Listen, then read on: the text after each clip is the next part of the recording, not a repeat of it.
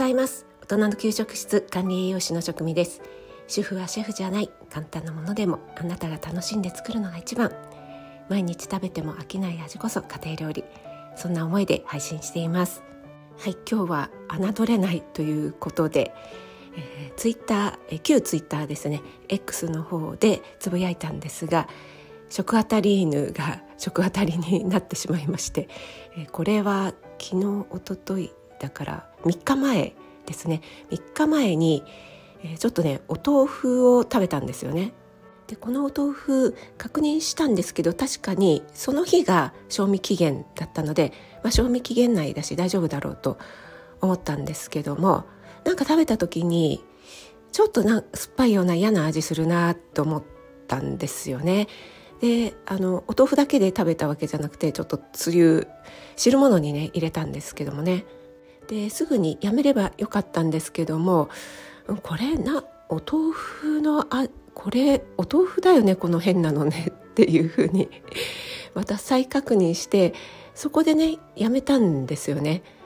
そうしたらですね次の日ですよね。次の日の朝朝食の時は全然大丈夫だったんですがお昼ぐらいからなんか胃がムカムカ胃のムカつきがするなと思ってなんだろうこれこのねなんか不快感は何だろうと思ったらんそういえば昨日のお豆腐かなと思ってですね。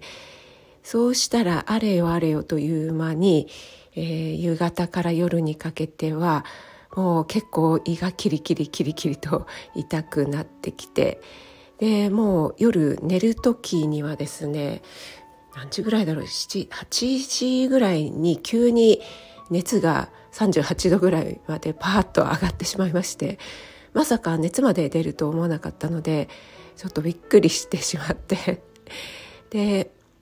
もう8時半ぐらいにねちょっとぐったりしてしまったので、えー、もうベッドに入ってしまったんですが何せ熱があるので1時間おきぐらいに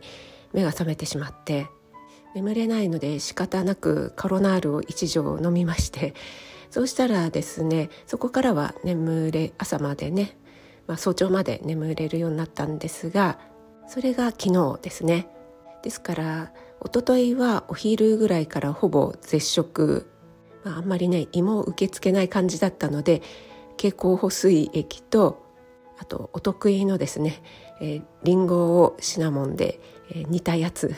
えー、それをねちょっとずつ食べて。昨日のお昼ぐらいからようやく復活というか お腹が空いたなという感じがしてきたのでなるべく胃に負担のかからないものということで、えー、お昼はおかゆを食べまして、えー、夜はですね冷凍のほうとうを食べましてなんとか昨日一日で復活したという感じで今日はですねおかげさまでもうほぼ良くなりました。昨日本当はですね父のところに面会に行こうかなと思ってたんですが、えー、そんな事情だったのでね行かれなくなってしまって父に電話をして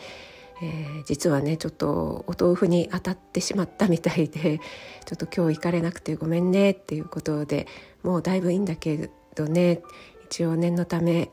今日はやめてまた来週に行くよっていうね電話をしたんですが父は「お豆腐はね危ないよ」って気をつけないとね危ないんだよってね言ってましたね。やっぱりね高齢の父ですからね昔のお豆腐ってこうお豆腐屋さんが売りに来たり手作り豆腐みたいのがねあった時代ですからあなんかよく分かってるなと思って私がその食べたのもスーパーに売ってるようなお豆腐じゃなくて久しぶりに道の駅でなんか地元の手作り豆腐みたいのを買ったそのお豆腐だったんですよね。だからもしかしたら気持ちが悪かったのかななんて、えー、今思うとね、えー、そんな風に 思っています。そしてね今日はハッピーピアノヒーリングのあきおちゃんが、えー、東京でリサイタルをされるということで、えー、私今日のこの日を楽しみにしてましたので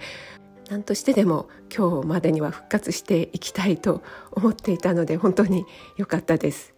こじんまりとしたホールということなので秋代ちゃんのね素敵なピアノ演奏がこう臨場感たっぷりで生で聴けるというのをね本当に楽しみにしています。でスタイフでねつながらせていただいてる方と何度かお会いしている方もいらっしゃいますしまた今日初めてお会いする方も何人かいらっしゃるかなと思うのでそちらの方もね楽しみにしていますまたどんなだったかねご報告したいと思いますそれでは皆さんね少し涼しくなってきたので、えー、食あたり 食中毒侮りがちですが、えー、気をつけてくださいね はいそれでは今日も素敵な一日となりますように気をつけていってらっしゃい。